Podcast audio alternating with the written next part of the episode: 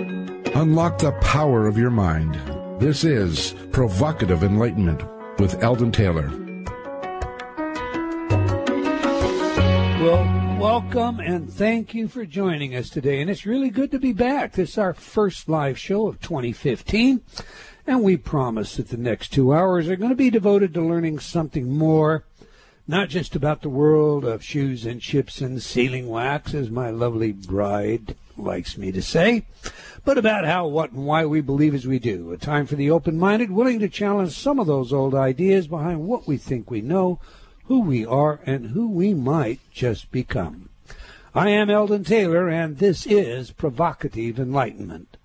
All right, our chat room is open, and my partner Ravinder awaits you there now. You can log on by going to provocativeenlightenment.com forward slash chat. We do have a special chat room, so Ravinder, tell us all about it, please. And, and Andrea is always in the chat room. Introduce Andrea, too. We do. We have a great chat room, and yes, Andrea is uh, always tending the the the chat room, and she is right on the ball. If you need extra information or a l- link to something or anything, I mean, she is right there, and uh, she'll get it for you. So if you have any questions and anything, uh, do come join us in the chat room. That is at provocativeenlightenment.com forward slash chat. All right, in this week's spotlight, we turn our attention to the airy wings of thoughts as things. For, um, well, you know, for as long as I can remember, I have innately known that thoughts can have the power of manifesting in matter. Somehow, when I was only five or six, I used my mind to guide me to lost items, like some sort of internal compass. You know, I'd close my eyes and follow an unspoken voice uh, that kind of guided my footsteps. At about the age of 11 or 12, I well remember thinking I needed glasses, but since my father, unsympathetically referred to men who wore glasses as four eyes, I feared disappointing him. So I just imagined passing that school eye test over and over again. Well, my eyes didn't improve, but when it came my turn to take the eye test, the doctor looked at me and said, You can see the 2020 line, can't you? I answered, Sure. That was a test. So it was a few more years before I would have to put glasses on. When I was 14 or so, I imagined becoming six foot tall. That was taller than anyone in my family. I would go to sleep at night, I'd imagining myself as six foot tall, and I did this repeatedly over the summer of the year between my eighth and ninth grade. Every single night I'd fall asleep with those images. If I woke in the middle of the night, I'd rehearse the image again. When I returned to school, I was six foot tall. I towered over almost everyone in my school at the time. Today we think of this sort of thing as possible through epigenetics, the influence of our mind on genes. It was at about this time that I began imagining myself as a successful author.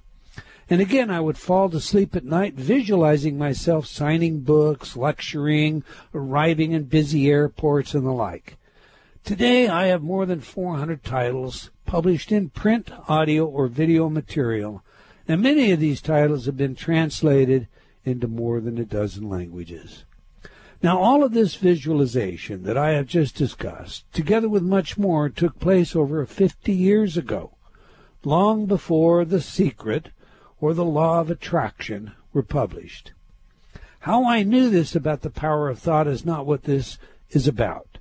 What I want to discuss, what I want to bring your attention to really is how well documented the idea that thoughts are things has now become in scientific circles. In December of this last year, the American Physiological Society, reporting in an article titled Mind Over Matter Can You Think Your Way to Strength? suggested that indeed you could do just that. Science News explained it this way quote, now, researchers at Ohio University have found that the mind is critical in maintaining muscle strength following a prolonged period of immobilization, and that mental imagery may be key in reducing the associated muscle loss. The article continued with an explanation of the study, which involved wrist hand mobiliza- immobilization. At the end of the four week experiment, both groups who wore casts had lost strength in their immobilized limbs, when compared to a control group. But the group that performed mental imagery exercises lost 50% less strength than the non imaginative group. 24% versus 45%, respectively. The nervous system's ability to fully activate the muscle, voluntary action, as it's called, also rebounded more quickly in the imagery group compared to the non imagery group. These findings suggest neurological mechanisms, most likely at a cortical level, that contribute significantly to disuse induced weakness, and that regular activation of those cortical regions via imagery attenuates weakness, and voluntary activation by maintaining normal levels of inhibition.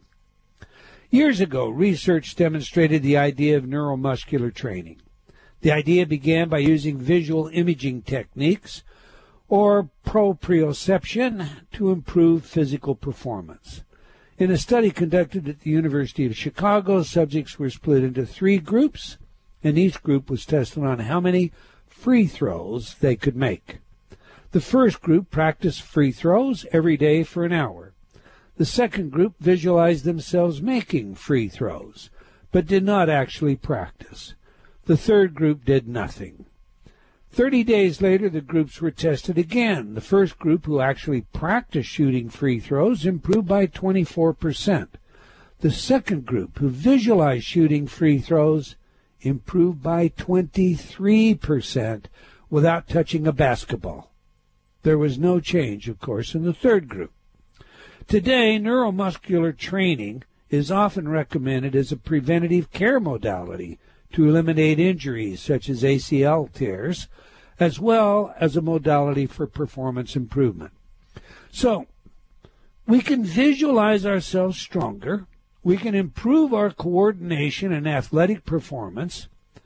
We should be able to even tighten muscles as around our abdominal area and more by just regularly visualizing.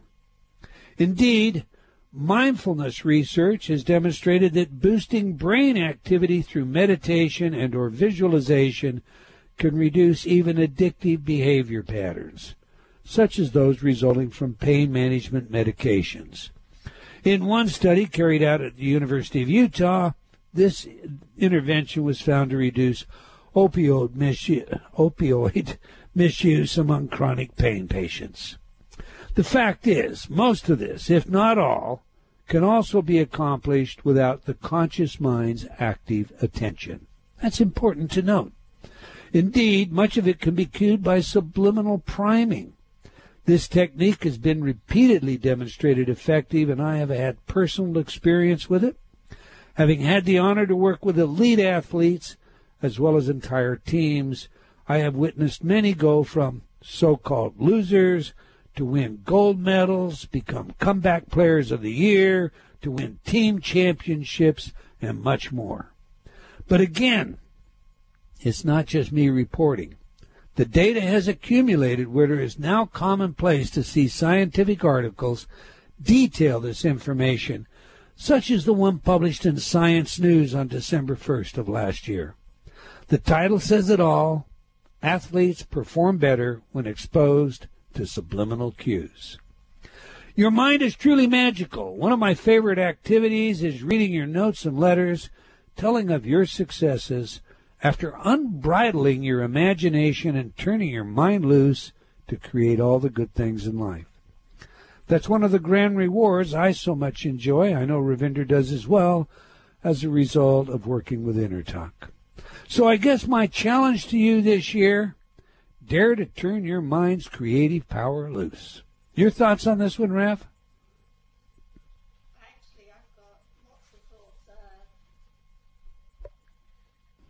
Actually, I've got lots of thoughts about that, and it helps if you turn my volume on. Thank you true. very much. I'm talking to myself here.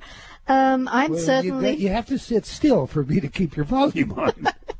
I am certainly working hard at uh, turning my mind loose, and it is constant work. It's something I've been paying a great deal of attention to, um, and playing back some of the old PE shows. You know, some of the things I've learned from that. You know, I'm constantly trundling. PE as in provocative, provocative enlightenment. enlightenment. Okay, yes, right. I'm constantly trundling through. You know, how to do all of this and all the things I need to pay attention to. But it is a great deal of fun. But two points based on what you were just saying. The first comment I have to make: the story that you you talk about um, not wanting to wear glasses and seeing the doctor. That reminded me of the Jedi mind control.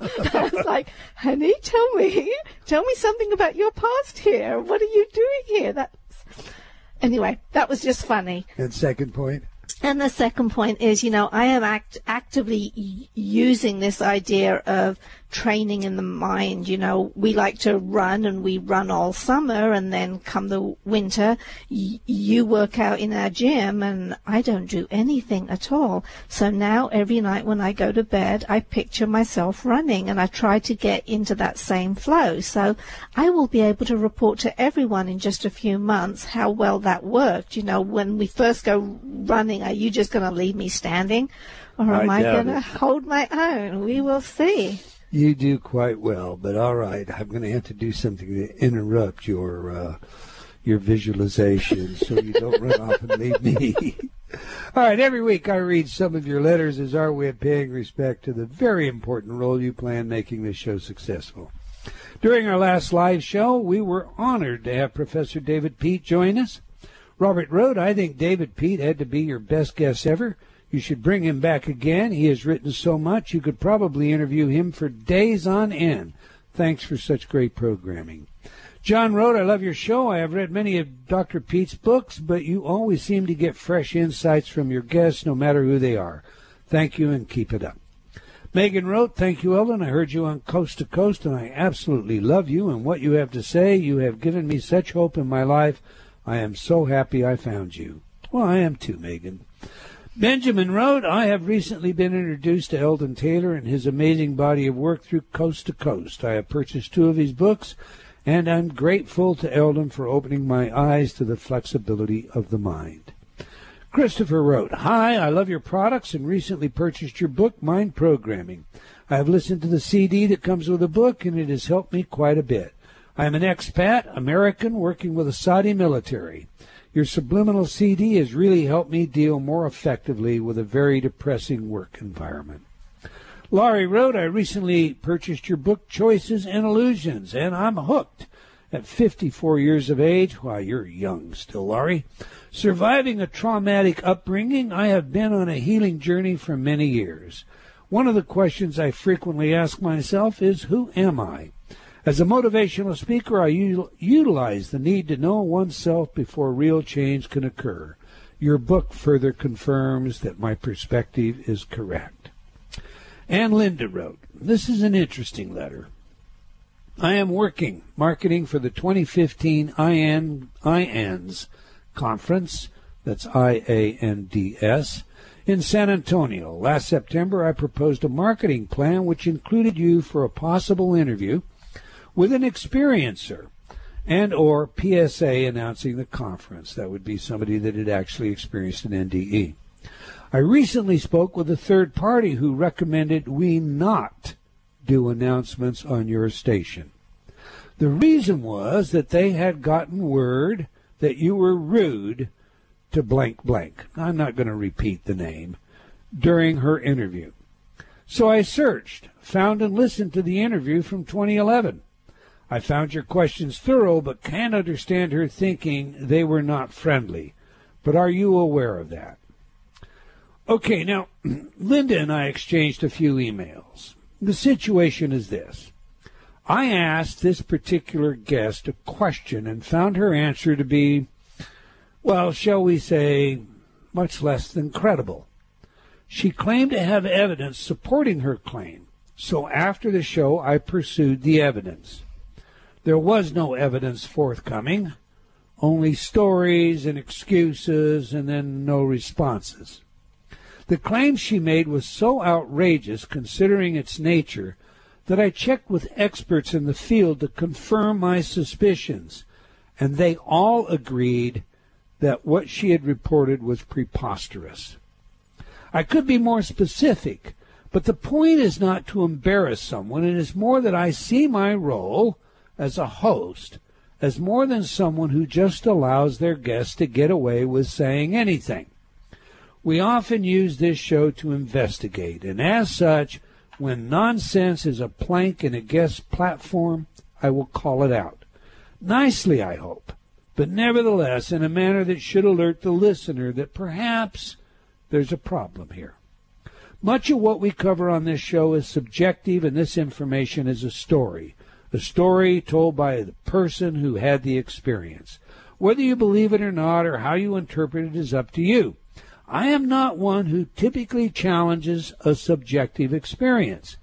That said, objective information, particularly that which deals with hard science, should be correct. If it's not, and I catch it, I will say so. Again, hopefully in some tactful way. I guess the loss of support by some is the price we pay in order to maintain the integrity of our show. Okay, moving on, I want to thank all of you for your letters and comments. You make what we do worth the doing, so thank you again. That's all the time we're going to take for letters today, but I do invite you to opine by sending your comments to Eldon at eldontaylor.com or by joining me on Facebook. I see that look, Ravinder. You want to, what is it you want to say? No, nothing at all. I was just enjoying what you were talking about. That was all. All right. I'm just appreciating you. okay. now to this week's show. You are smarter than you think. One of my favorite books of this past year is titled You Are Not So Smart. It's a book fleshing out the many mental shortcuts we all take that give rise to automatic behavior instead of rational reasoning. So a book titled You Are Smarter Than You Think naturally got my attention. Are we really smarter than we think, or as some have argued, has our culture become so intent on elevating self esteem that we have inflated our egos at the expense of our best abilities? Enter today's guest, Renee Mullen Masters, graduated with both her undergraduate and graduate degree in speech pathology from California State University, Fullerton. She was voted most outstanding senior clinician by the faculty. She worked as a speech pathologist in the Fountain Valley School District and in her own private practice for 10 years. During this time, she created, with other teachers, a reading remediation program which was later used statewide. While teaching a college success class at Orange Coast College in Southern California, she developed the You Are Smarter Than You Think program. When the first edition of her book, You Are Smarter Than You Think, was published, she was invited to present this new idea at the National League of Nurses National Convention. For 10 years during the 90s, she surveyed nursing students all over the country. Due to the success of that work, between 2011 and 2012, a legitimate study was conducted at the University of Minnesota. In 2013, as a result of this study and additional requests, an online program was developed, and we'll hear more about that today. Our guest suggests, and I quote, thanks to their educational journey, thousands upon thousands of people are walking around this world with this hidden belief, nagging them saying, you are not very smart. How do you think that impacts their lives? Isn't it possible that these people, brilliant in their own right, not knowing this, are playing way below their potential? Don't you also think that the way they feel about themselves is unthinkable and tragic? Let's open the door to their minds and let the light in. Close quote. So on that, let's get some light on our stage and bring her in here. Welcome to Provocative Enlightenment, Renee Mullen Matters. Masters? I'm here. You're here. Welcome. I'm here. How are you? Say again. It's good to have you join us today. Thank you so much for having me. All right. I, I love what you say. oh, well, thank you. You're really a good one. I appreciate that. Yeah. We like to accomplish three things with our guest, Renee. Who is the messenger? What is the message? And how do we use it? So, if we may, let's begin with you. Please tell us about Renee Mullen Masters. I mean, what were you like as a child? What was it like growing up for you? Were you popular in school? Did you enjoy school? Were you involved in athletics? You went into speech. Did you have a speech problem yourself? Uh, did you participate in music, other special activities? In short, who were you as a young person? Well, as a young person, I thought I was stupid because of my experiences in school. And I had an autistic older brother who was a genius in math and science. And so I was, you know, we didn't know he was autistic, um, but everybody compared me to him. And, you know, I was good at, at dancing and with music and, you know, fantasizing and that kind of stuff. When I was a kid, I would play outside and do my dance recitals in front of an imaginary audience. But in school, I struggled. Um, I had moments of brilliance. Uh, I can remember in high school, I had a wonderful French teacher who was young, just out of college. I so much wanted to get a good grade, an A, and I could not do it if my life depended on it. And I, I got a C, and I, I don't know, at some level inside I said, you know, I'm just I don't I'm not smart. I just don't have the intelligence. And then um I I had this experience in uh community college where well, when I was in second grade, my very best friend got moved to third grade. And the reason she got moved is that she was told that she was smarter than the rest of us. So then you fast forward and we're in, in community college together, our freshman year, and we're taking a botany class, which is taught experientially. Mm-hmm. So that if we're talking about a pine, a pine cone, we have a pine cone in our hand. And at the end of the first test, the instructor announced that I had gotten the highest grade. I almost fell out of my chair. and when I talked to her afterwards, my friend, she said she had gotten a C and she had studied. So in my head, I went, well, wait a minute. How did that happen? She's supposed to be smarter, and I'm not supposed to be very smart, but for some reason in this class, I got the A. How did that happen? And I couldn't get anybody to answer my question. So I got into speech pathology, which happened to be taught experientially because a lot of what we did in class, we motored it out in the clinics. And the reason I went into speech, speech pathology is that back then, you know, you could be a nurse, a teacher, a mother, or a speech pathologist. Pretty much, if you were a girl. Right. You know, you know how it was. Um, I do, unfortunately, remember those dark days. Yeah, those dark days. Um, so, you know, I just I jumped into speech pathology because it sounded kind of fun and interesting. But I'm going to ask and, you to hold it right there, Renee. Yeah. I don't want to cut your story off, but we've got a hard break. Okay. When we come back from the break, we'll we'll continue with your story. We've got an hour and a half to learn all about Renee Mullen Masters and your work. And I'm really impressed with your work for what that's worth to you. Oh. We're speaking with Renee Mullen Masters about her life, work, and book, You Are Smarter Than You Think. You can learn more about her by visiting her website. And guess what its name is? You are smarter than you think. One word, dot com. You are smarter than you think, dot com. Remember to join Ravinder and Andrea in the chat room. You can do that by going to provocativeenlightenment.com forward slash chat. Do stay tuned. We'll be right back. You're listening to Provocative Enlightenment with Eldon Taylor. It's not your fault until you know better. Self defeating, self sabotaging thoughts can be eliminated. It may be difficult to accept but the fact is, magnetic resonance imaging shows us that your subconscious mind makes almost all of your decisions, while your conscious mind makes up reasons to explain your choices. In order to rid yourself of those self defeating thoughts and ideas, the fear and doubt that can hold you back, you must change the way you talk to yourself. Nothing does this faster or better than our patented InnerTalk technology. Scientifically proven effective in the most rigorous of scientific studies, InnerTalk has repeatedly been demonstrated effective. Change has never been easier. Now you can improve your life almost automatically by rewriting the scripts hidden away in your subconscious. Guaranteed to work. No reason to wait. So don't delay. Go to innertalk.com today. Unlock the power of your mind. This is Provocative Enlightenment with Eldon Taylor.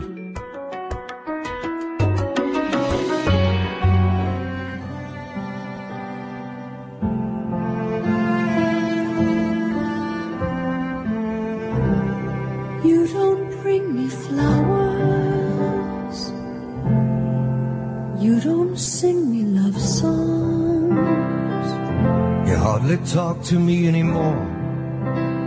When I come through the door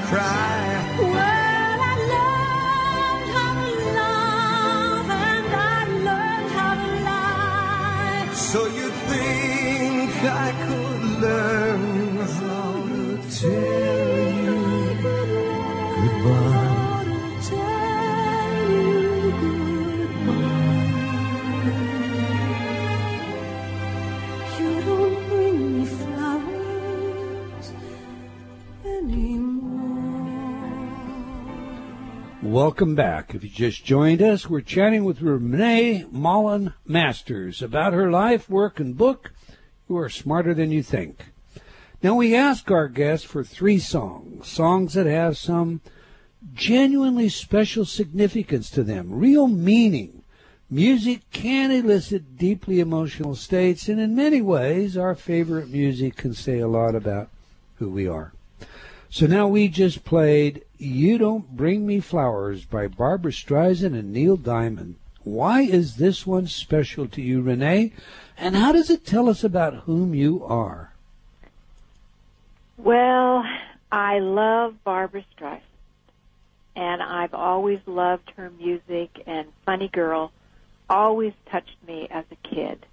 I went and saw it when I was in high school, and it just it was like, wow, I'm gonna I want to make a difference too. And when she and Neil Diamond, I love Neil Diamond too, and when those two guys sang that song, it was like, oh my gosh, that is so beautiful and so touching. And I think the reason I mentioned it is that my my love of my life for 30 years passed away a couple of years ago, and um, you know, it was just kind of it reminded me of where I am now. That the love of my life is is not here to bring me flowers anymore. All right. But well, it's okay. That's genuine and sincere. It's a beautiful piece of music, no question about it. Yeah. I'm sure your love of your life is there, uh, and the kinds of flowers that you are getting, maybe you don't quite see them. They tell me, however, you might smell them from time to time, um, and you will see him again. So we'll leave it at that. Yeah, well, he comes to me in dreams sometimes. So I love it. I he love wanted. it. We, he he told me. He said, "You've got to realize that when you pass over, it's really thin." That's what he told me. He says, "Look at this." Well, great. That's good. We we could turn our show into a, a discussion of that, but I think what we'll do is we'll turn back to our focus. And before the break, uh, Renee, you were sharing with us. Uh, I think you know in those days, girls could only do certain things. That's where your story was. Do you want to pick it up? Yeah, and that's why I did speech pathology, and it was experiential the way it was taught, and so I did very well in it, but I didn't do well in anything else. And okay, I went on, and then I started working as speech pathologist, and then all of a sudden, I ran into the book Frames of Mind by Dr. Howard Gardner. Gardner. Right. And when I read his book, I swear it felt like there were worms in my head that were connecting. You know, it was kind of like it, it just felt like these things in my head were connecting. And it was like all my academic experiences, I went, oh, and now I understand why I didn't do well. It wasn't because I wasn't smart. I was smart. I just didn't know how to get to it. It was a process of learning, not knowing how to learn, as Not- opposed to innate intelligence per se. And I think very often, especially as young people, you know, we we are communicated. You correct me if I'm wrong, or your experience says I'm wrong. The communication says if you can't do something, you're stupid about that something. It doesn't address the methodology by which you might learn it. It rather addresses it as a stagnant kind of issue, a limited IQ. Is that was that your finding? Was that, that right your on experience? you you hit it right on the nose and the thing the thing that's so crazy if you think about this when i was in school nobody nobody ever asked me the question do you know how to learn I know. i mean hello I'll bet you there isn't a single listener out there. In fact, I'll challenge our listeners out there. If if you ever had a school teacher, you ever had a teacher per se, uh, ask you if you know how to learn, you know, give us a call right now. I'll give you a free book or choice of free CDs. I don't think that's a question that gets asked, Renee. I know it. I keep I keep putting it out, and and so far I haven't had anybody. And you know what's really strange? I don't want to make people wrong, but it it scra- I scratch my head. I had a meeting recently with a very high level uh, high school principal who who sets the levels for no child left behind, which I can't stand. But and so she's re- way up there. She's considered to be a very good principal. Right. She had no idea that people learn differently. She had no idea that brains are more different than fingerprints. You know, I'm not sure. I, I mean, I, I'm not sure. I'm going to ask you about that in just a minute. Okay. Uh, in fact, I'm going to ask you about Dr. Howard's work and how it relates to your work and uh, a lot of the specificity that's involved in your book. But let's think about education for a second before we go on. Uh, you know, we basically have a three tier system in this country that was brought here from Prussia.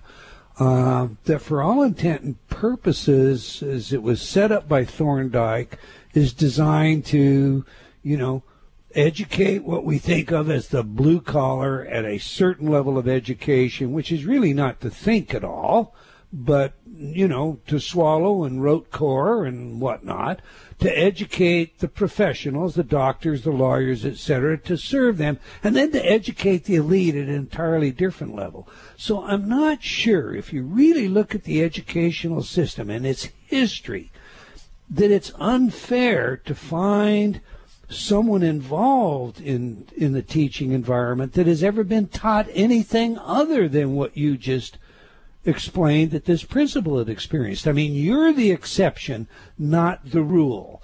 And, and at least that's my my take on it. Your comments?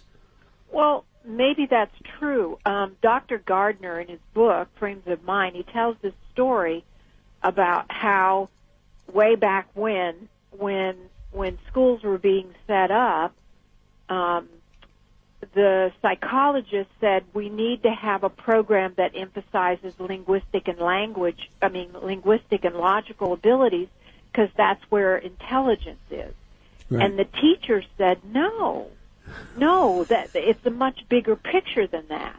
Mm-hmm. And they had some kind of a, a, war- you know, a fight or whatever. I don't know what it was, but what happened is the psychologist ended up uh, winning, and so the schools were set up with that focus, and and so that's kind of what has come down, and and and unfortunately, the teachers were right back then that intelligence is a much bigger picture piece of pie. Yeah, And- IQs are so heavily weighted uh, on intelligence test vocabulary that generally that too is another one of those uh, assumptions that if you have the larger vocabulary that you will have a higher IQ. So, um, which is That- which is it's a it's a falsity. It's not true. Right. But speaking of language, let me let me ask you this. I recently read an article discussing some new research uh, showing a number of ways in which language itself, okay, can affect the way we think. For example, in English, I might refer to my uncle as being a special person and leave it at that. You know, I have a great uncle. See? Not like I have a great, great uncle, but like my uncle Yeah. is great. Okay? However, in Chinese, there is an obligation to be much more specific. So when referring to my uncle, it is necessary for me in Chinese to identify which uncle, blood relative, from which side of the family, related by birth or marriage, etc. In your work, Renee, you know, did you ever see limitations in the way people think based on their level of language knowledge or the language that was their native tongue? Uh, Well, You know, this is uh, this is interesting that you're bringing this up because it it shoots me over to another thing. One of the things we discovered um, when we were okay in my in my in this program that I have, we have two things that we look at. We look at Howard Gardner's brain talents, and then we look at how you process language. mhm. Okay, and when we talk about processing language, we're talking about being able to hear what somebody is saying, being able to read, being able to linguistically describe um, what you're looking at. So it's it's actually using language and ex- and a receiving language. And what we found out, especially in nursing, is that some of the students, when they took our evaluation, they were processing language below the 50% level. So in other words, if they were reading, they were getting less than 50% of what they were reading. And what we mm. found out is that these students were bilingual and that they had not acquired English at a high enough level in order to process the information at a higher level. Gotcha. And so what, you know, which is, it's amazing. And then there are different areas of the country where the way we speak English, like if someone from the South goes to school in the North, there is a possibility, and vice versa, there is a possibility of the way that they use English it doesn't line up with what's happening in the classroom. There's idiosyncrasies. They're called distinctive features. Um, I'm getting technical here in speech pathology, but No, that's okay. That's it's- good. Please. it's like okay, when I say cat and then I say cats, that that little s on the end, which is almost insignificant, it signifies to the mind, ah, there's more than one. hmm It's a distinctive feature. And what happens um, is that it's important to know this about yourself because if you are a student or working or trying to function in the world, if you don't know what your how you process language and at what level you process language and what you need to do to get a higher level, you're like walking into walls when you don't need to. Right. So, if I understand you correctly, you're saying that maybe um, a southern accent or, or being raised in the South, where you know that we have the drawl, as it, as it's called, I I may or I may miss the S uh, in cats. Or someone with a drawl may say that, and someone from the north may assume it's the drawl as opposed to the plural. Did I understand that correctly? Yeah, that's true, but also in the South, there are idiosyncrasies where they don't use the same English that we use elsewhere. Sure. Yeah, that I know. You I, know, I it- once had a university professor, uh, happened to be German, by the way, tell me that the reason Germans excelled in science, because we have so many, you know, German physicists that have won Nobel prizes or been nominated for it and so forth, said the reason that, uh, and they don't have to be German, but just born in Germany. Albert Einstein wasn't German, but he was very fluent in the German language. He said the reason is because the language is literal and direct.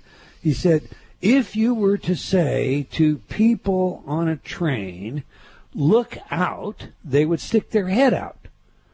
If you were to say that to an English person, English speaking person, look out, they would duck. So, have you found that kind of thing to be true in, in your in the nuances of, of language learning? Well, that's just that that just cracks me up. That is so funny to think about that. Well, I haven't, you know, what I've what I've bumped up against is, um, and this is a it's a little bit off the story, but it's similar. Is that I was leading a workshop to, with instructors in nursing, and these two instructors started to laugh and I so I stopped because I wanted to find out what was so funny. And they were team teaching, and one was very logical. She needed things that were first this happened, then this happened, then this ha- happened. And the other teacher was very spatial, but she hated that. She needed color and uh, uh, a lot of movement, and here talk about this and then talk about that. And what they would do is that they would trade off years. And so one year the logical person would set up the curriculum. And then the next year the spatial person would set up the curriculum. And they talked about how when the other set it up, they would go crazy. The logical person said, is this person nuts? What is she talking about? And the spatial person would look at her curriculum and say, Oh my gosh, this is so boring. and they started laughing because they realized they were criticizing the other guy, not because there was something wrong with him, but because they just see it differently. Yeah, their preferences in the way they learn is the preferences in the way they teach. And we- I want to get into that. But while we're on this subject, you know, I'm going to take you off a little bit more. Uh, you're a professional educator. You work with educators all the time. So there's quite a bit of speculation today about how we have ignored the basics of what builds self-esteem and instead have told everyone how perfect they are. And I, I can understand wanting to compensate for what you went through, what I went through as young people, but the question is, have we overcompensated? Because we have often eliminated competition in the school. So everyone that goes out for the team makes it, even if it's the third or the fourth string. Worse yet, in my view, we have competition where everyone wins. There are no first, second, and thirds. Everyone gets a trophy or a ribbon or whatever. You take a different position and argue that society by and large imposes the idea that we are not good enough, not smart enough, and so forth. And and and you know, I guess where I am is flesh out for us, if you will, the contrast between the notions of artificially or unrealistically inflating self-esteem and the real world where you have to compete to get into the the better schools although you don't that competition is fading away now too. Anybody can get into the schools if they have enough money i guess. But you know are we really building better students or are we just inflating their notion of how good they are? Well, I think what's been happening is that you can talk and encourage someone all that you want, but nothing changes internally. And I'm of the opinion that it is really dangerous water if you base how you feel about yourself based on what you whether you're successful or you get A's or whatever. I think it's important to cultivate a sense of goodness and okayness from within that isn't attached to performance. I think that's really, and, and I don't think we do that in this country at all. no i agree i totally Uh, agree You know, we we and and I think what's happened today is that we've spent so much time building people up, and there's nothing there underneath it to support it. And what's happened in schools is that the kids are not learning at all. They're memorizing and spitting back, and they know it. They they know they're not learning anything. And when they get out of college, there is um, they don't have any confidence. They can't compete with the people that are older than they are uh, for these jobs. That's part of why they're not getting hired because they have nothing. They don't feel very good about themselves. They know that they're, you know, they're not telling the truth at some level. That they're not as great as everybody's saying they are. So, in, in your view, if I've got this right, and, and let me make sure I've got it right, um, if we were to take the time in our education system to differentiate between the quality of a human being as you know a, a unique gift that that every human being is, and what they do by way of performance. They're two different things here. Just because you get a C doesn't mean you're a bad person, uh, nor does it mean that you're really stupid. Like what you, it may be this this function of learning. If we were to take the time to do this kind of differentiation, would we be, have a better uh, track record with those people coming out of university today? I think that um, it has to be a multi. There's several things that have to happen, and one is, first of all, as a country, we have to start loving learning again. That's number mm-hmm. one. We have lost that. We have a we we only care about did you pass the test. It's very much test oriented, and when you focus on the test, all that comes out is memorization. Right. That's number one. Number two is if you can, um, if you can begin to tell the truth about a person by helping them, first of all, to give, to discover how in the world they work. I mean, most of us have no clue about what makes us tick, and and the fact that and how this amazing computer on top of our head works. We just we don't have that information. Nobody ever asks us, "Do you know how to learn?"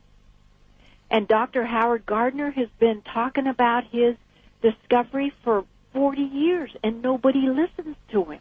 Right. And I say it too for 25 years. So number one, let's let's get the element of loving to learn back into the curriculum, and you know, uh, it should outweigh everything else. And number two, let's teach people how to learn, how their brain works, etc. We have a break coming up. When we come back, I want to discuss with you the difference in brains. You say they're not the same, same as fingerprints. We'll flesh that out. If you would like to know more about Renee Mullen Masters, her work and book, You Are Smarter Than You Think, visit her website at youaresmarterthanyouthink.com. Now we have a video for you during the break of our guest discussing her work. You can check it out by joining the chat room. Just go to provocativeenlightenment.com forward slash chat. We'll be right back. You're listening to Provocative Enlightenment with Eldon Taylor.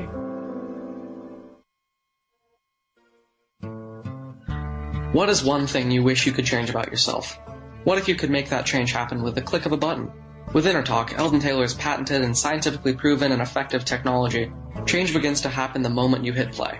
InnerTalk works by priming how you talk to yourself, and when your inner self-talk aligns with your outer goals, anything becomes possible. Visit www.innertalk.com to find your tile today.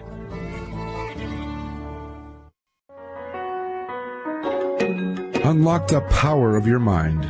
This is Provocative Enlightenment with Eldon Taylor.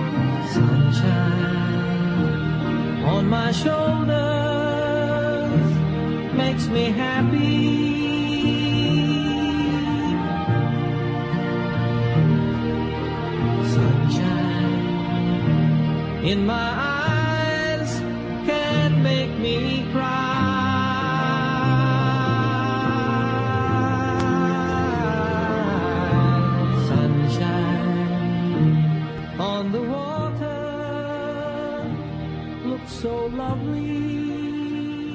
Welcome back. If you're just joining us, we are speaking with Renee Mullen Masters about her work and book, You Are Smarter Than You Think. Now, Renee, we just played your second musical choice, Sunshine on My Shoulder, sung by John Denver. So please tell us, what's up with this one? Well, I love John Denver, and I love being outside. I'm a body kinesthetic learner, and I love being outside, and I love being in the sun and walking through my forest. I have a forest that I live on. And I heard John Denver in person a few weeks before he passed away, and it was a very spiritual, enlightening, touching experience. Hmm. Uh, I would, you know, I'm just going to venture a guess here. You are uh, more or less a touchy-feely kind of person, kinesthetic. You'd like to hold it, then you uh, you can feel it. You can uh, you can put that aspect of your brain senses to work on. Um, what shall we say? Consuming it from a knowledge standpoint. Is that who you are? That's part of who I am. Um, basically, what I learned from Dr. Gardner's things is that I used to think I had to sit in front of a desk to learn something. The truth Mhm. is, because I'm body kinesthetic, I need to be up, walking around. I need to be moving in order to get it. Right. Well, let's discuss the nature of our brains. Most think of them as, you know, just similar. I mean, so similar that indeed neuroscience today has mapped our brains. And so they tell us, you know, this area of the brain performs this function, this uh, area another function, and so forth. However, you report research that has shown that intellectual discrimination happens not because of the lack of intelligence or poor teaching, but rather because our brains are more different than our fingerprints. Ergo, the result. Even when a teacher teaches very well, more than half of the students have difficulty receiving and remembering the information being presented. Do you want to unpack this for us? I do. because I experienced it. And so have thousands upon thousands of people have experienced it. What happens in the classroom is basically they focus on two skills, linguistic and logical abilities. And if you don't have to happen to have your brain, if it doesn't, you know, I know that they've mapped, they mapped out the brain years ago. We had to learn it, and I used a potato to figure out where the different parts were and what they did. I had to do it when I took my master's. Um, They're a little more sophisticated today. you yeah. know. but you know, one of the things, okay, when you use your brain correctly, the way I like to think of it is like freeways because I was living in LA when this came about. But it's like when you're using it correctly, the information that you're trying to learn gets on these huge freeways that go right into long-term memory. And one of the things they discovered this last year is that when you learn something, a chemical reaction happens. And sometimes I think that's when we have the aha experience. It's in fact a chemical reaction. And kids today aren't even getting to that part of their brain and except in nursing. And what happens when information gets into long-term memory, it associates with everything else you know about that subject. And it allows you to critical think. It allows you to think outside the box. It allows you to come up with a new thought. But when you memorize something because you're using your brain incorrectly, all you can do is repeat back. And what kids have told me is that when they memorize on an essay test, they can write maybe a sentence.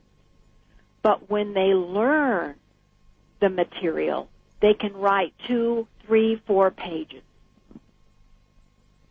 Yeah, I I can I relate to that. I once had a philosophy professor, two hour blue book examination, give us one question. In the beginning God created heaven and earth, discuss. Uh, this was Wow. upper division philo class, and there were students that were peeling out of there 10 and 15 minutes after it started. Yeah. And I'll tell you, my hand couldn't work when I was done. I don't remember three blue books or something later. I see the University of Washington, where my son attends, has adopted some of your work straight from your book. And they reference Dr. Howard's frames of mind um, as an important element that you have used as, shall we say, a skeleton for your work. You know, tell us now then, what, what, what is Dr. Howard's frames of mind? Well, back in the 60s, he um, noticed that his daughter, who seemed really smart when she was under the age of five, all of a sudden when she got into school, they said she wasn't that smart. And he said, wait, there's something wrong here. And so he began to do research, and what he found out is that there were seven areas of intelligence. He now believes there's nine, but I only referenced the first seven. Um, and what, although I think the others are valid, I just don't know how to use them within an academic environment. Right. Well, let's do the seven, and then we can talk Yeah, about the and- other two. And so what basically what he says is that people are either okay, I'll go through the seven. Linguistic, people really love words. Logical, they need to have things put to them in a sequential order and they sometimes are really good at math. Third one is spatial. And spatial people have really good directionality. They love art. As kids, they love coloring. The next one is body kinesthetic. These are the ones that love recess. Um, they're good. They just like to move. They can't. It's hard for them to sit still. Musical people who either play an instrument, sing, or when music is playing, they tap their foot. That can indicate also musical intelligence.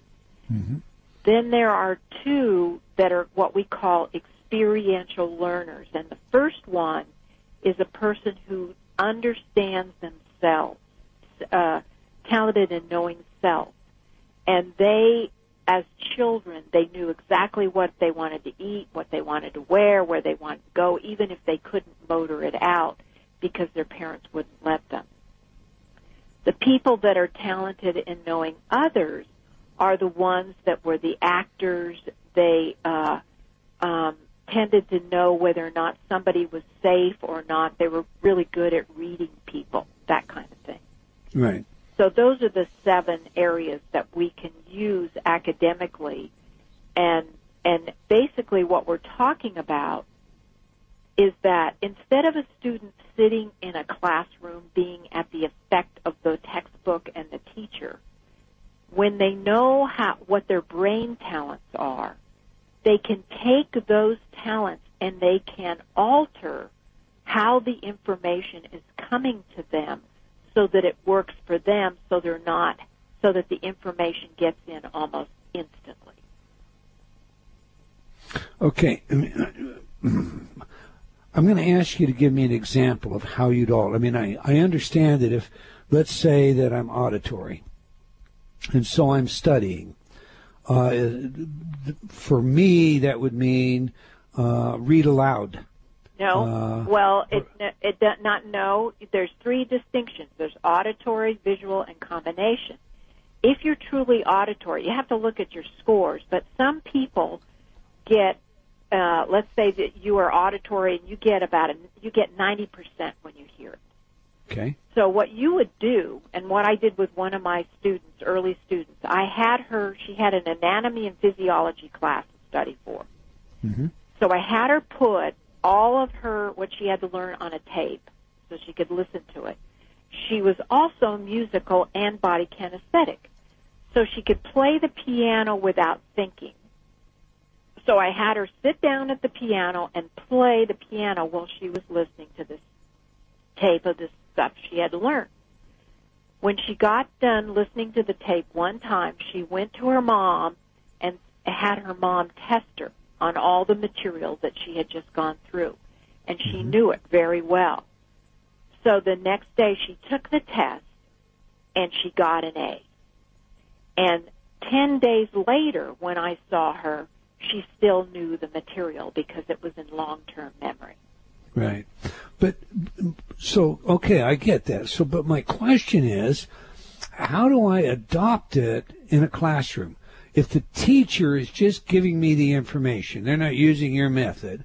Uh, and let's say, you know, I'm uh, Well, let me- because they because they're speaking that let's say I'm I'm I'm not linguistic, I'm not logical, maybe I'm experiential, uh, maybe my experiential is also spatial. Uh, okay, let me give you an example. please, that's what we- I'm looking for. Let's say that we have, let's say that we have a linguistic teacher.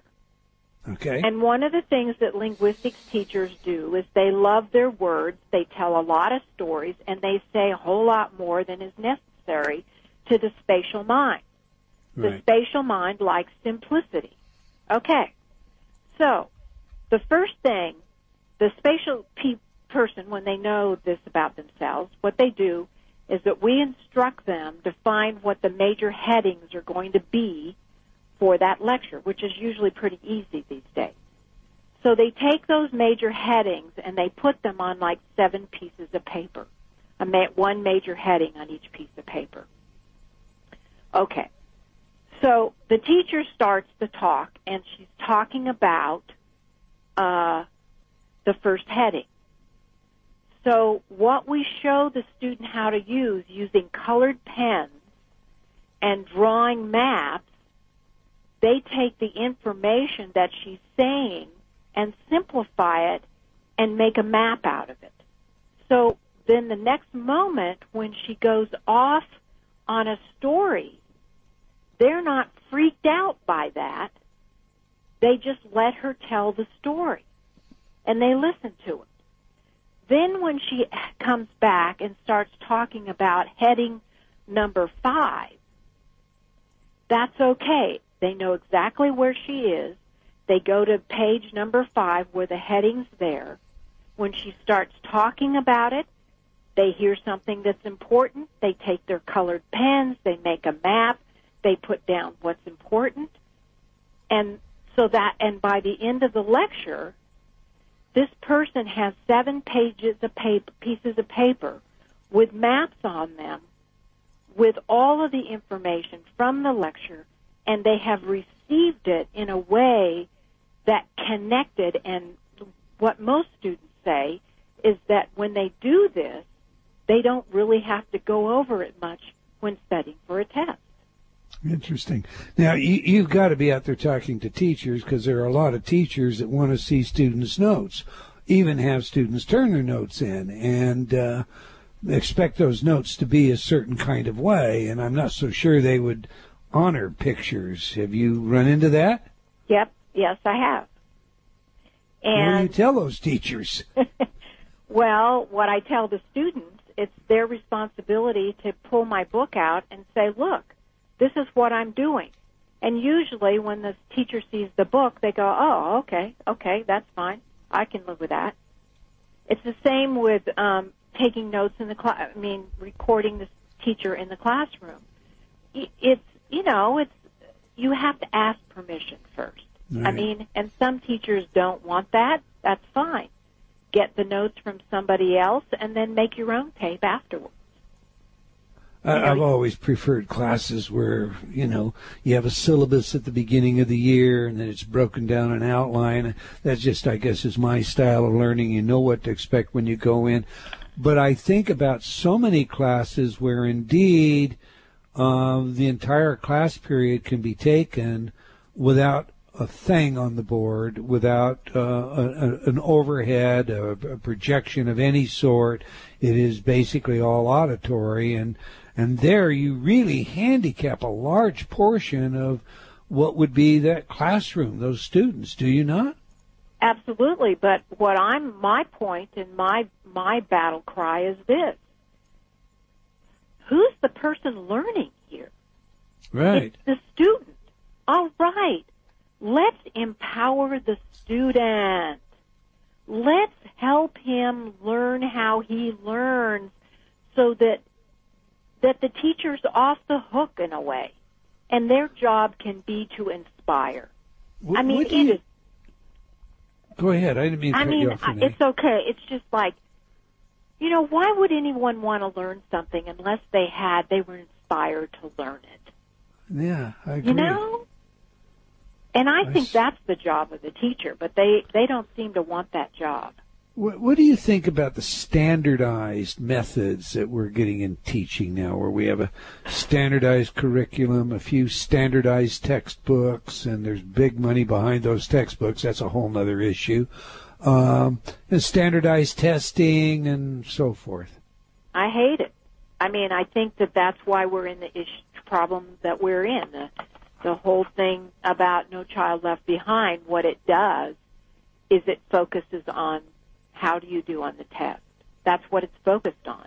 And I know the people who put this together had the idea of wanting to do something to uplift some of the school districts, but what they don't understand is it didn't get the job done. It it it focused the energy on passing the test, and when you if if that's the only thing that's uh, talked about, and you don't talk to the student and say, like in nursing, they give tests that the kids can't pass unless they have long unless they have learned it in long-term memory. Mm-hmm. And if teachers, if a teacher stood up in front of a class and said, "You're going to get a different kind of test today," it's multiple choice, but you have to really understand the material. And I'm going to help you be successful. I'm going to help you learn how you learn best and give them that information and uplift them so that when I'm up lecturing, I can inspire them and get them excited about the subject. We're right back to your first principle. Children, everyone, children, adults, etc. It's it's it's about loving to learn, and um, how can you do that, like you say, unless you're inspired uh, to do so? Um, let's let's talk about some of the things that mm, inhibit learning. Obviously, the expectation that I'm stupid. Um, you you already pulled up a caricature that I'm going to go ahead and go to, but there was also a time when, you know, boys were supposed to be good at this and girls supposed to be good at that. It wasn't that long ago that a Harvard dean was asked to resign because he pointed it out certain anatomical differences, uh, not just uh, you know tested differences. How how important uh, is it that we dismiss these ideas, these barriers that give rise to uh, you know, I've heard young men say, "Well, I'm not musical. I'm not supposed to be. That's what girls do." Or, you know, I'm not interested in dance. And I've I've heard young girls say, "Well, math. You know, that's that, that's what girls just don't do well in math." How important is it that we dismiss that? You know, we talked about, you know, self-esteem. And I'll tell you, if you can't be who you are, you're never going to have self-esteem.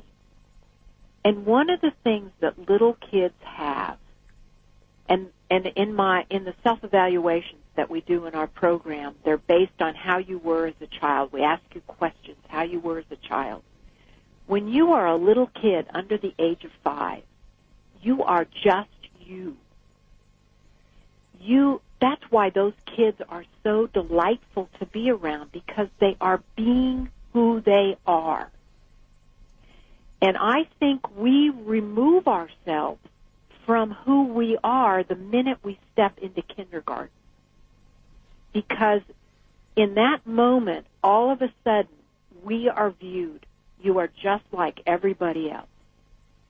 And nobody helps anybody hold on to the things. When I was a little kid, my spatial abilities, my experiential abilities were popping out of me. That's how I interacted with the world. But the minute they put me in, in, in kindergarten, it was like, oh my gosh, this is, I'm like a stranger in a strange land.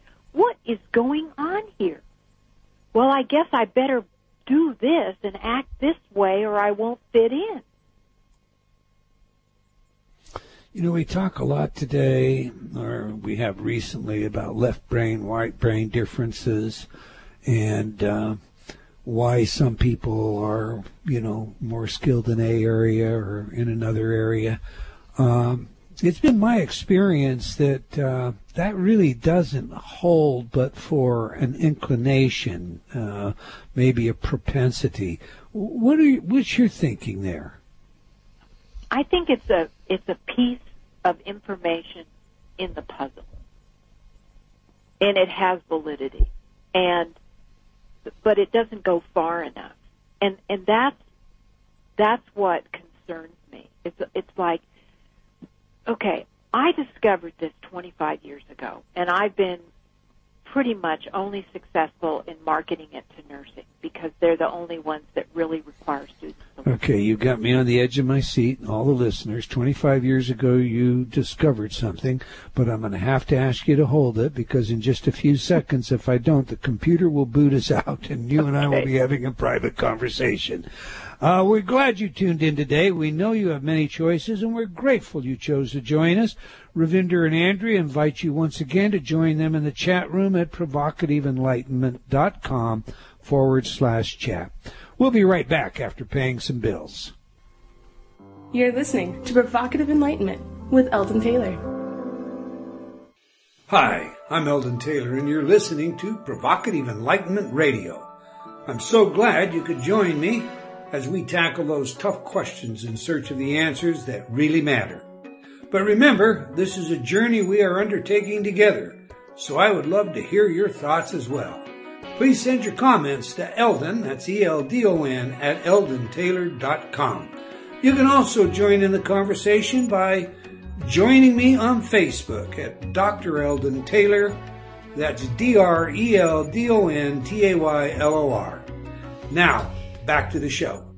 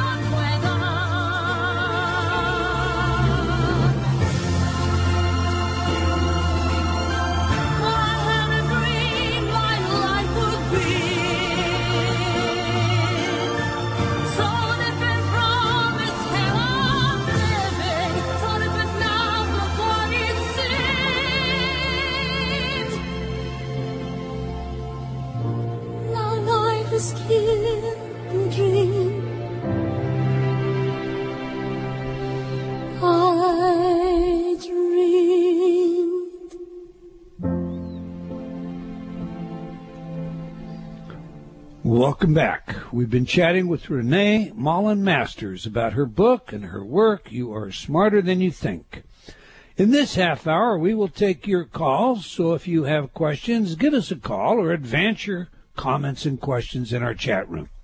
And remember, I love your comments and feedback, and a great place for that is on Facebook. So I invite you to join me there as well. All right, Renee, we just played a really powerful song, piece of music, I Dreamed a Dream, performed by Susan Boyle. Why this one? Well, I love the song, and I saw Susan Boyle when she walked out on the stage, and she was frumpy, and everybody was judging her, and kind of smirking as she walked out. And then she opened her mouth, and she blew the entire audience away and everybody stood up and clapped. And I thought that was the most amazing moment of truth slapping judgment in the face and saying, hey, you don't need to do that. Just love me and accept me as I am. I've often used uh, Susan Boyle as an example of how we can be blindsided by what we think of as context bound thinking. You know, what on earth is it in our mind that gives rise to the idea that a singer should, should look a certain way? Yeah. And, and when you disappoint that idea, well, then what? You, you know, we, we find it amusing and we laugh at it and we ridicule it. Uh, but obviously, Susan Boyle shows us that uh, that mental shortcut, that heuristic, is invalid.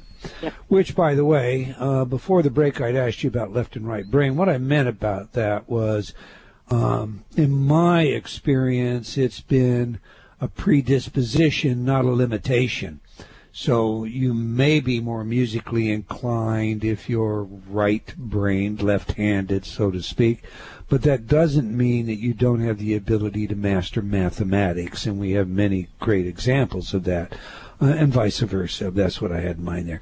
But coming back to that for a second, every year I see sliding data. That is, if I if I look at how we're doing in the world as a nation in our educational system, um, we're headed on the wrong path. We're sliding downward. Yeah. Other nations are gaining um, and making great gains uh, by comparison to us.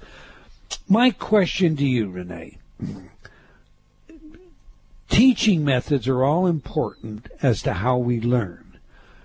is the advantage in other nations is it due to their teaching method uh, or is there you know some other reason that we're missing here Okay, I, I laughed.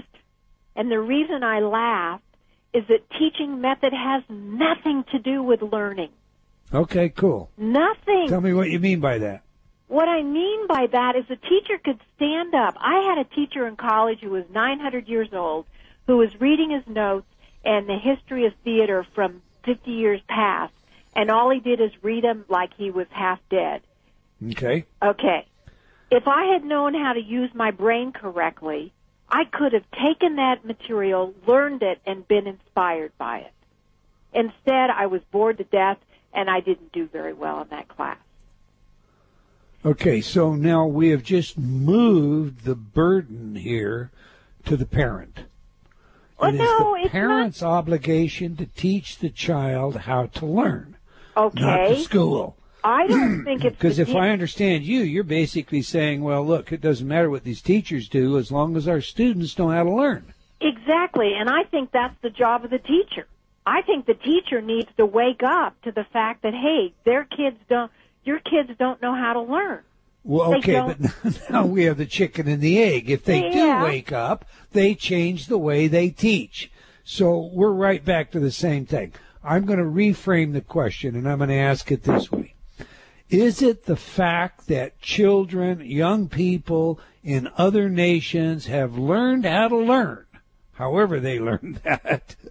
Is that the reason they're advantaged over our own country? I think that in other nations they still value learning where the test is not necessarily the most important thing. They require learning. And the kids somehow figure out how to do it. So Whereas the, in the United States, we do not value learning at all. So it's the love of learning, again, the inspiration that that you're back to that you're saying is the difference? I mean, you, you know, I've got a boy. He's a straight A student at Gonzaga Prep and uh, in high school. I've got another one at the University of Washington. Was the Spokane Scholar. One of them loves to learn because he is intent on going into science with a passion for physics. The other one, who actually is doing better, uh, is only interested in what how he can convert what he learns into an income. Yeah, and that's okay because that's a way in. Um, see, okay, there was a study done with the top level math and science students from our major universities a few years ago. It's in one of Gardner's book. I think it's in the Unschooled Mind. Okay. And in that study, what they found out is that these kids, these are the top kids in the nation from the best schools. They were given a math test on material they had gone over in class, but the test looked at the problems from a different perspective. And you know what? None of our kids could answer those questions. Why? Because they're not learning. They're memorizing. People don't understand there's a huge difference between those two activities. Right. And even your son at the University of Washington, I would bet in some classes he is not learning. He is memorizing. Well, I'm not going to take that that wager because you know I, I certainly okay. know he has the ability to learn. He does. And they have been, both my boys have been mind mapping and doing things of that nature for a long time. But my point is, I think their advantage is they, they know how to learn. It isn't so much that they're fired by inspiration or driven with a passion uh, and a love for learning. And I know that there are a good deal of students from the Orient, as a case in point, at the University of Washington. And there is a, you know, classical joke about, uh, you know, the, the parents of these students. They expect them to perform at a higher level than parents in the States expect. And in talking to some of these students, you know, to them, it's not about a love of education either. It's more about uh, meeting some standard of obligation that they sense that they have. So that's why I asked: is is the difference in knowing how to learn, or is it really in a passion for learning, or, or You can know, really I be to tell you the truth, I really don't know, but I know. Okay, if I go a fast, if I if I visualize and do a fast forward, it so much would change if if one teacher in our educational system in a school would require learning in their classroom. And I know for for certain in one of the schools that uses my program, there was a teacher that did that, who required real learning. These kids in the classroom freaked out. They didn't know what to do. They went to the learning center to see if they could get some help. And that's where they were taught that you're smarter than you think program. Then they could go back and be okay. I know of another situation where the kids were required to learn. They, it scared them so much that they got the teacher fired. Oh wow. See, and, and I look at your material and and I just blurt this right out here. Good. Where I'm going with all of this is I believe that we should implement at a basic level of education and, and maybe, you know, uh, I'm, I'm not sure what grade, second grade, third grade, fourth grade, you, you'd be in a better place. We should implement a class that is all about learning to learn. You just take your coursework, put the coursework in there, and make that a basic class so that a young person in the very beginning, as they're beginning to model learning styles, etc., and I don't know, maybe even kindergarten. You again, you you'd have to tell me. uh, so that they acquire the recognition of how they work individually, how their brain processes information, uh, and how they store this information, so that they build their skills early on. I mean, I know you know this. You see so many students who miss something in a class. They just miss it. Uh, mathematics is a great place to take it. You, you, they, they miss a aspect of, of uh, trigonometry, and they don't really understand what's involved with cosines and secants and logarithms. It's just, well, I've got a book, or uh, you know, I've got a calculator, and I can plug those into formulas. Later in advanced calculus, because they've missed that, they're lost. They're Yeah. completely lost. Yeah. So, I, I guess my point is, if we started teaching children very, very young this basic method that you have about how they learn and how they can incorporate that in their learning process, wouldn't that make the difference? I think it would make it would be part of the solution. There have been a, a probably a, a thousand studies done on teacher expectation. Students will only uh, be successful at the level that the student that the teacher expects. So if the teacher expects memorization or is okay with it, that's what the student will give. But if you Well, see, now you're you- right back to that teacher problem. well, it it is a joint thing because yes, I think it's important to for kids to know this early on, and I think they could get it, you know, when they're in second grade. It could start early, and but then there has to be this expectation for learning, which Montessori and some of the other Wald, Waldorf schools expect of the kids. Right. Right. Where I our public schools, we don't expect it. I sometimes look at our public school system and I, I'm convinced that it's not about education at all. It's about socializing young people uh, to take their place in society. And, you know, maybe I'm even a bit of an Orwellian when it comes to that. I could hog all your time. But uh, this is our period to take questions, and we have questions. So I'm going to go to our chat room. Mark in the chat room has this question for you, Renee. He says many people, including academics and scientists, believe that concepts are fuzzy. That is, they cannot have distinct boundaries since such boundaries are arbitrary. Of course, such a view has consequences on our thinking and communicating with one another. What are your thoughts on this? That's a very interesting question. I think this is what I pretty good- think. Go ahead. I think that if you take a concept and you don't get it into long-term memory, it is fuzzy. And it, and I think that what he's talking about is is I think that what we do is we take concepts and we hold them in a short-term area and play around with them and they aren't they aren't whole and they don't have any substance to them. But if concepts are taken into the long-term memory, then something quite magical can happen.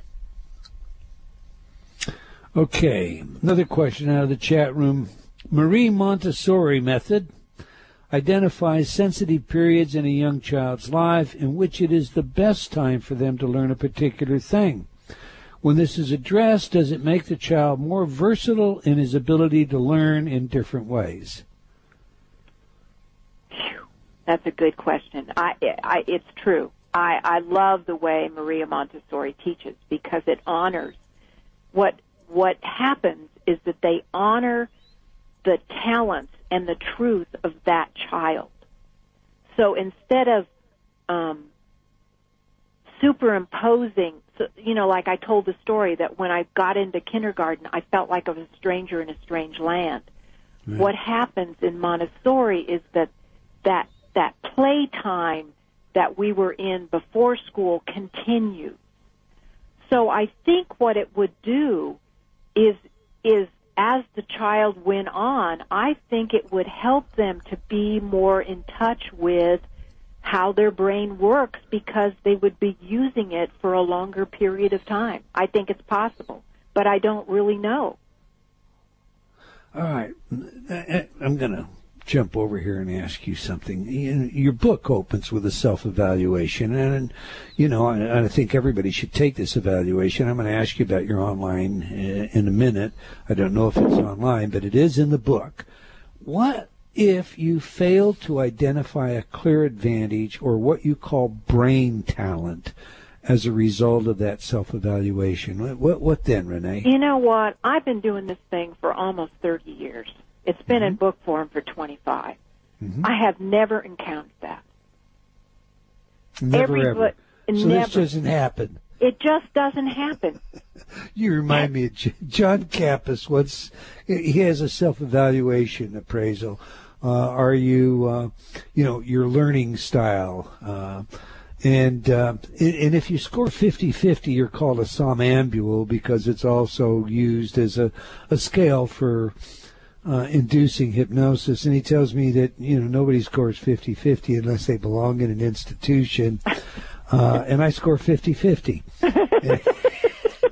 Well, And you're telling me no, and uh, okay, I'm going to Well- leave that one. well, no, it's true. I mean, everybody has brain talent.